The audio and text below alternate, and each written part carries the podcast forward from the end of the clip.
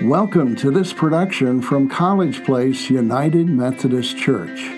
To find out more about our church, please visit our website at www.collegeplaceumc.org. And now, here's our sermon from Reverend Tab Miller. Well, you will see in just a moment how fitting that song is to the message God has for us this morning. This was not a very easy passage to preach from. Last week, you remember that we looked at Isaiah, and Isaiah, his words are, Woe is me. I am a man of unclean lips, and I live amongst a people of unclean lips. And in our sermon today, in our scripture reading today, there are a series of woes. Woe are you when this, Woe are you when that. And so when I opened up the text and began to look at it, I just said, Whoa, goodness gracious, at all the woes. We'll feel a little beat up. But if we really listen to the love of Christ, as tough as it is to hear, we realize that everything He's saying to us is for our benefit. If we can just get that, if we can just realize that He's not trying to beat us up, but to draw us out of our own ways of wounding ourselves. The, the way we live sometimes in a sinful world, if we participate in that world, is as if we are beating ourselves to death, and He's asking us to stop. So that's where we are today. When the government shutdown was happening, I was riding down the road listening to NPR, and I heard a very familiar voice it will not be probably a familiar voice to some of you, but it's a voice I've heard many times. It's the voice of President Russell Begaye, who is now uh, the former president of the Navajo Nation. He was still in office at the time. He was joined, I believe, by the president of the Oglala Sioux, and they were interviewing them about how the government shutdown was impacting the reservations. And I couldn't help but hear the anger and concern in his voice, even though he was being very presidential. He was very worried about the shutdown. Because when the reservations were formed several decades ago, we made several treaties with the natives, real binding treaties, just as real as any treaty we would make with any other nation, treaties that we are supposed to uphold and many of those went back to Congress and never were ratified, and therefore it left them in the economic depression that they have been in since. At least that's part of it. But Congress has simply failed to ever go back and ratify them. They could. They could actually go back right now and ratify them. But it's led to unfair conditions for them. And yet we did ratify some of those. And the ones that we did ratify now dictate the laws and relationships of how the reservations work and interact with the people of the United States. And one thing that we agreed upon was to support them in public works and infrastructure. Because we're going to be using their reservations by traveling through them. We did not want to have to use passports to go around them. We're going to be using it just as much as they are. And because we put them in very harsh environments, it would be very costly for them to upkeep. Now, you might be thinking, well, it's not a big deal if the government shuts down and we're not paying for them to fix potholes. But this was during a time of heavy snow, and you had to have the roads cleared. For the Navajo people, the open road is life. You don't have running water, you don't have electricity. If you want water, you have to, on average, drive 30 miles with a tank on the back of your truck to fill up fresh water to take back home. During this time of year, it gets below zero in the desert, the high desert southwest. Think about the elevation.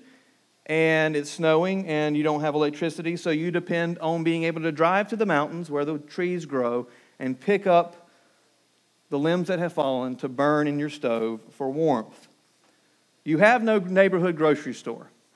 The reservation is the size of West Virginia with close to 200,000 people on it, and they have five grocery stores on the entire reservation. Most of my friends make a four hour round trip once a month to go get their groceries. If the roads are closed they could die. So President Begaye was making a plea to the citizens of the United States to ask Congress to ensure that we uphold our treaty. And of course, those are my friends and family out there, and so my heart was sinking. And um, after hearing the news, you know, I, I had the luxury to listen to the news about the shutdown at the time from my couch and have an opinion on it. I had the luxury of having an opinion. They had to practically live in this. And I knew, and the president had said, President Begaye had said, we have reserve funds, but they'll be out in a week. And if it keeps snowing, our elders will be in trouble. And so I was concerned, you can imagine. And I called my buddy and breathlessly said to him, he's a missionary on the reservation. And I said to him, I said, hey man, how, how is everybody? And he goes, hey man, we're good. How are you? I'm going, I wanted to scream.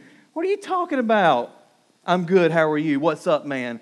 I said, Your president was on air saying that y'all are about to enter a state of emergency, but instead of yelling and getting all upset and let my passions take over, I just said, Well, uh, what do you think about the shutdown? What's everybody saying about the shutdown? He goes, Well, I guess we're worried just about like everybody else.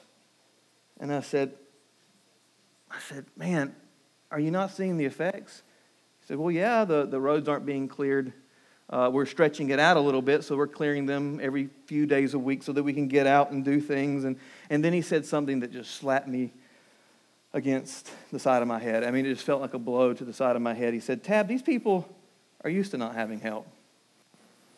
They're used, they're used to having to figure out how to live in tough situations. They're used to having to do things on their own. They know how to stretch a dollar and they're not suddenly surprised when our government disappoints them. He said it's people who have a lot of money that when they're, for some reason, they lose their jobs or, some, or, or they lose their money, they lose what's in their bank accounts, when those things go away, those people are the ones that panic. But when the government disappoints the Navajo, that's just life. He said, and don't worry, the churches have been gathering food and firewood and water and we're going to take care of one another. And that puts a whole nother spin on Jesus' saying, Blessed are the poor, doesn't it? Or maybe, maybe actually, maybe, maybe it's what Jesus has in mind when he says this. Our scripture reading this morning comes from the Gospel of Luke, chapter 6. We'll start at verse 17 and read through 26. He, that is Jesus, went down with them and stood on a level place. A large crowd of disciples was there, and a great number of people from all over Judea and Jerusalem and from the coastal region who had come to hear him and to be healed of their diseases. Those troubled by impure spirits were cured, and the people all tried to touch him because power was coming from him and healing them all.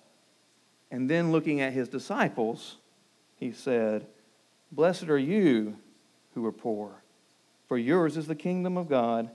Blessed are you who hunger now, for you will be satisfied. Blessed are you who weep now, for you will laugh. Blessed are you when, you when people hate you, when they exclude you and insult you, and reject your name as evil because of the Son of Man. Rejoice in that day and leap for joy because great is your reward in heaven, for that is how their ancestors treated the prophets. But woe to you who are rich, for you have already received your comfort. Woe to you who are fed well now, for you will go hungry. Woe to you who laugh now, for you will mourn and weep. Woe to you when everyone speaks well of you, for that is how their ancestors treated the false prophets. Text is similar, isn't it? Some, similar to something we are very familiar with. It sounds very familiar. Well, it does and it doesn't. It's an awful lot like one of our favorite passages, the Sermon on the Mount, right? And in the Sermon on the Mount, we only get the Beatitudes. Blessed are you when this, blessed are you when that. Some translate the word happy. Happy are you, happy are you, happy are you. In the Sermon on the Mount, it lifts us up as if we're going up on a mountain. Luke gives us another sermon. He begins with the Beatitudes. He starts to lull us into the ideas of happiness, and then the woe. Woes of curse, curses. Woe can mean curse. It means curse. Cursed are you when this is your life. This is no mountaintop sermon. Luke says this sermon happened on a plain. He said Jesus came down in that world. Like we go down to like we go down to Jacksonville. We mean we're heading south. In that world, if you were going down, that actually meant elevation. He came down off of a mountain and he stood on a level place with them. And in Scripture, mountains and plains each represent different states of existence. We talk about mountaintop experiences, and these come. This idea of mountaintop experiences comes from Scripture. Moses met God and was given the law on Mount Sinai. Jesus would steal away time and go up a mountain to pray with God. He was transfigured on a mountaintop. And we call this the mountaintop experience. On the other hand, the level places in the Bibles, the low places, were places of suffering, disease, death, and idolatry. On the plains of Shinar, that's where the Tower of Babel was built. On the plain of Dura was where Nebuchadnezzar built his giant idol. It is on the plains that the armies ravish people and leave corpses. It is on the plains where the corpses of those who are diseased are left to rot. Jesus is walking down to the plain and speaking to the people on the plain, serving the people on the plain, and saying, You live in a world of death you live in a world of destruction, and yet I am going to give you instructions on how to be happy even here. The disciples first see Jesus serving the crowds before Jesus turns to them. Jesus' eyes are on the crowd. Jesus is looking at the crowd. Jesus has compassion on the crowd. And we are with the disciples standing back and watching Jesus. And then Jesus turns his eye on them. What do they see? They see disease, they see plagued people, they see people with mental illness, spiritual baggage, they see people hurting and just clamoring after Jesus to just get a touch of the hem of his cloak so that he can heal them. We stand there watching the chaos with the disciples, and it reminds me of what I hear oftentimes when people get back from, say, the mission field. People get back from a mission and they're full of guilt, and they'll say, It just reminds me of how blessed I am. Why do they say that? Because what they're saying is, I'm glad I'm not like those people. Jesus turns his eye to us when we say that and says, Whoa, whoa, whoa, not so fast. Blessed are you who are poor. Blessed are you who hunger now. Blessed are you who weep now. Blessed are you when people hate you, when people revile you, when people come up to you and think you are icky for my name's sake. They are not a reminder of how blessed you are because you're not them. They are the blessed ones. Yes, they may be in more danger of having a worse off life because they have lack of money. There's no food for them sometimes. They have lack of medicine. They're not as well as we are. And they will, will be, because of those situations, because they live in poverty, they're going to be much more acquainted with mourning because people in their realm of life die a lot sooner than they should. And he says that they're actually blessed. So, should we look at them and go, What do I do about this? Should I just divest of all that I have? Should I give up everything that I have? Should I look at them and say, I'm glad I have worldly comforts? What, what do we say? Because Jesus says, Woe to you who are rich. And he doesn't mean like the ultra rich that we know. He's talking about people that have just the means to buy the basic necessities. Blessed are you when you're well fed. I don't go hungry very often unless I choose to. Blessed are you who laugh now. Woe to you when people speak well of you. What do we do? Do we go give it all up, give up our medications, and let ourselves be sick for the sake of Scripture? I think what we need to do is realize that we have to hear Luke in his entire context. And not only that, we have to hear the scripture in its entire context. Jesus had a way of upending religious understanding of his day. Jesus had a way of saying, You have heard it said this, but I say that. And what he's doing is, is you think religiously this way, but it is actually this way. I want to shift your mind. And what he's trying to do in the Gospel of Luke, throughout all the Gospels actually, and even in this moment, is he's trying to shift their minds on what it means to have the gospel. And he calls the gospel the gospel of the kingdom of God. And when we hear about the kingdom coming, that Jesus was saying, the kingdom of God is near, is at hand, your king is here, the blessings of the kingdom are right here amongst you, we think that he's talking about the very end of time. The Bible talks about it as if we're living in the ends, the end of the age. We are in the end times, but oftentimes we think of the cutoff time. But while the kingdom of God is certainly going to be all in all in the end, and while it is not of this world, for this time, right now, it is for this world. It is for the lost. Those who belong to the kingdom of God, you and I, are for the world. We are for going out and rescuing them. We are for going out and telling them of the good news of the kingdom of God. He is asking us to be ambassadors. But like today, in Jesus' time, things weren't always comfortable. And when things got comfort- or uncomfortable, when things were going bad locally, the assumption was, well, things must be going bad everywhere. And when things are going bad everywhere, well, God just has to end it now. Israel knew the end was near. And here we are 2,000 years later. For Israel, their oppression was Rome. Jesus could see the writing on the wall. The fall of the temple was coming. He prophesied that. It would happen in 70 AD.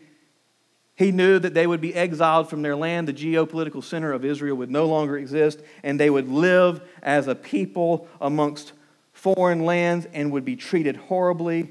And yet, in this passage, he's saying, Do not despair, because when you are brought low, you will have the kingdom. It will be yours. I will be your God. I will be there for you.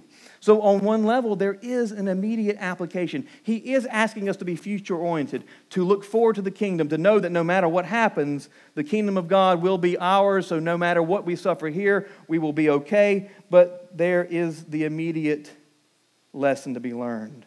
The lesson that I learned from my missionary friend. When you don't depend on worldly riches, and when things get rough, you have the blessing of already knowing how to lean on God's provision. I've seen it time and time again. Communities in poverty that I serve will have something very harsh happening in their reality, and I think, well, this is going to break them finally. This will be it. And every time they say, well, we just have to trust in the Lord because that's all we've ever done. What happens to people who put their trust in their finances or in their health or in their homes or in any other worldly blessings when the mess hits the fan, what happens to them? They panic. Natural disasters happen and we panic. When we lose things, we panic. And what do we blame? We cry out to the government and say, You're failing us, you should fix this. And maybe, maybe there's something to that. Some people are so attached to their homes, they're being told disaster is coming to your home, and because they're so attached to that thing, their home, they won't leave until it's too late. Jesus is saying as Rome closes in, don't be attached to any of this stuff. Leave it all behind and trust in me.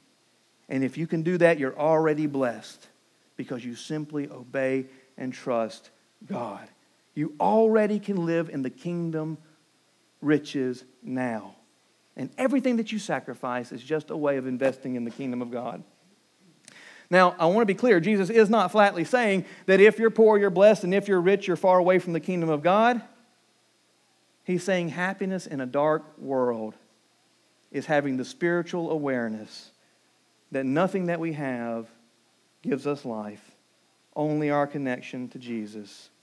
And we are all in poverty before God. We all need Him. We have nothing. We could have everything, and without God, we'd have nothing. So, what is your Roman oppression? Is it the threat of loss of health, loss of uh, your job, loss of a loved one, loss of your home, a natural disaster, a stock market crash? What worldly event will happen that can steal away your joy? And Jesus is saying, learn to be poor in spirit. Only have God to depend on. The English kind of muddles this up. He, it just says, you will be blessed or you will be cursed, depending on how you react to this. He is in the plural. He's saying, y'all. He's saying, live as a community together and depend on God. And you know how, as we saw last week, when we depend on God, He serves us through one another. If we can be a community that when one bad thing happens to somebody, we can come to each other's aid, blessed are you because you depend on God. How practical is that? This isn't just some spiritual, oh, well, I, you know, I'll just be poor and, you know, I'll suffer and in the end God will take care of me. This is practical. And this isn't even the hardest part of it all. Not only are we to learn to trust in God, He asks us to learn to weep, to learn to mourn for the suffering of others. See, Jesus is not in this text flippantly dismissing misery. Well, if you're poor and miserable, you'll be blessed one day. One day you'll have your reward. Good for you for suffering. Those boils look good on you. That's not what he's saying. Jesus is saying happiness from God for us comes when we have deep compassion for one another and we care for one another. And how far does that have to go, Jesus? In the very following passage that we did not read, where we stopped, he says, Love your enemies. Love even your enemies. What does he mean by this? He doesn't mean just say, Oh, well, I care about them. As we saw last week, love has to be an action. He's, the Bible's clear about this. Our lives are a call to live for others, to divest ourselves for the sake of others. We're left in a dark world to be light for the suffering people who are lost in evil, to bring joy to those who are being tortured. This is how Jesus lived his life. Jesus chose to be poured out. I want you to know, I want you to know that. Yes, we know, say it all the time, Jesus was no rich man, but that was by choice. Look at who he is. He could have been as rich as he ever wanted to be. When people are desperate, they'll give you whatever if you promise them healing. We see it on, we see it on the televangelists all the time. I'm not saying all televangelists are bad, but we see people pouring money toward the television. If you just will send me five bucks, God will bless you. God will bless you. No. No. Jesus empties himself out instead of asking for more. And people are clamoring to touch him. At times, he had bursts of fame and he could have exploited it. And instead of glorifying himself, he turned everyone's attention to the needs of others. Blessed are you when you weep for the pain of this world. And if that sounds harsh, Jesus does not backpedal. Preachers, we have a habit of saying something harsh and then stepping back and saying something real nice, you know, to so you're not all mad at us when we get done preaching. Jesus does not say weep for others, but if you don't want to do that, well, here's something else you can do. He doesn't soften the blow. Instead, he says, Woe to you if you live in selfishness. There's no better way to run off the money than that. People that were willing to throw money at him, he just says, Woe to you. Those who stick around, he says to them, This is your life now. Your life is one of vulnerability. You will be used and abused by the world. Because I came to love, you've seen it in me. I came and loved the world, and they rejected me, and yet I was still willing to love them for the sake of those few who would turn to me. You will be attacked for the love that you share, and your heart will break and be left in pieces, and I will scoop them back up, and I will put them back together, and I'll put that heart back in you. Why? So it can be shattered all over again for the sake of a lost and hurting world. And I'll keep putting it back together, and you will keep being shattered because you will hunger and thirst for the good of others even when they don't want it themselves. And through that, you will change the world as the church of Jesus Christ. And in all of that, you will be storing treasures in heaven. Have we divested ourselves of our selfishness? Do we love our enemies? And that doesn't mean from afar. Jesus says, if you want to be happy, you need to do it. If you live for the kingdom now, you'll live for the kingdom forever. If you don't live for the kingdom now, you won't live in the kingdom forever. And so,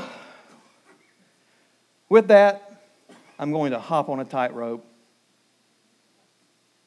And you guys will have to bear with me for a moment because this is going to be this is going to sound very political and I promise I won't get political, but it's going to sound that way for just a second. Just this week, I was teaching a public ethics class here at the church, and it had a good question that was raised, a really good question, but it was at the end of class and it was political, so I felt like we didn't have time to discuss it. We were talking about how the Bible asks us to look after the foreigners. Sometimes the Bible calls them the homeless poor or the refugee, the outsider, the foreigner. Look after them. And so the question was raised is the wall ethical? You know what wall I'm talking about. And I said to them then, and I'll say to you now, I don't think I can answer that question for you. I'm respecting you and not sharing my opinion, so when this service is over, please respect me and don't tell me what you think either. I'm not asking for us to solve the problem. So, I can respect arguments on either side. But instead of talking about whether or not we should or should not build the wall, let me ask you this whether you think we need it or not, Will you weep for the broken people there who don't want to go home because they might be murdered or because they don't have food, because our government has oppressed them? Oh, well, some of them are criminals. Jesus said, Weep for the prisoner. Go and visit them. We've all broken the law of God, and that's worse than breaking any law of man.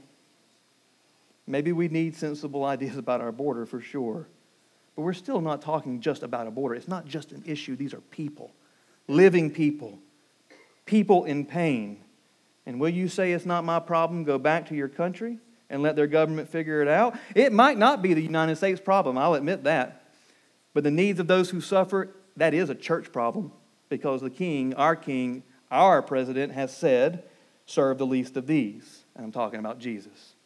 The woman who wants an abortion. Will you look at her and say, Live with your mistake? Or will you say, I know you're suffering, and your suffering is now our suffering. Let us help you in this situation. The single work, working mother who has three children at McDonald's working at a minimum wage job. Well, we say, Too bad you should have gotten a better education so you could have a better job.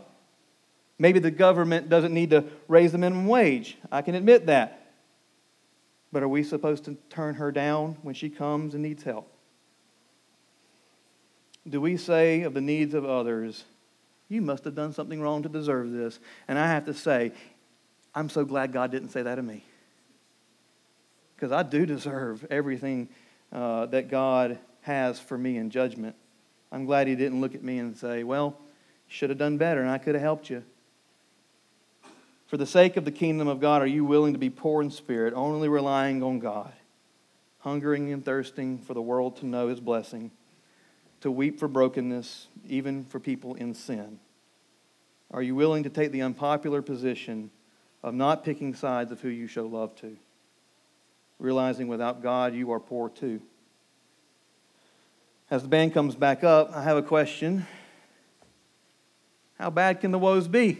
You know, I'm pretty comfortable. Maybe I don't want to worry about the woes. How, how bad will the woes be? I think Job describes it well. Let me read what Job says. If I have withheld anything that the poor desired, or have caused the eye of the widow to fail, or have eaten my morsel alone and the orphan has not eaten from it, if I've seen anyone perish for lack of clothing, or a poor person without covering, whose loins have not been blessed, have not blessed me, and who was not warmed with the fleece of my sheep, if I've raised my hand against the orphan because I saw I had supporters at the gate, then let my shoulder blade fall from my shoulder, and let my arm be broken from its socket. For I was a terror of calamity from God, and I could not have faced his majesty. Oh, that is scary. That is a woe right there. If this is the woe of woefulness, imagine the blessing of blessedness. Let us live lives for a future kingdom where God will be all in all. For no amount of sacrifice we make here on this earth will be too big, and we will be repaid tenfold, a hundredfold. I, it's, it's unimaginable how much we will get back in the kingdom of God. If we believe Jesus, if we really think he's there, we'll live this life. Um, where are you going to put your money? Where are you going to put your time? Where are you going to put your talents? What are you going to do with your life? And it's not just what are you going to do, it's what's we, what are we going to do? Let's be the people of God who live for the sake of a broken world. Let's introduce them to the God of love. Let's introduce them to the God that put us back together so that he can make us all whole.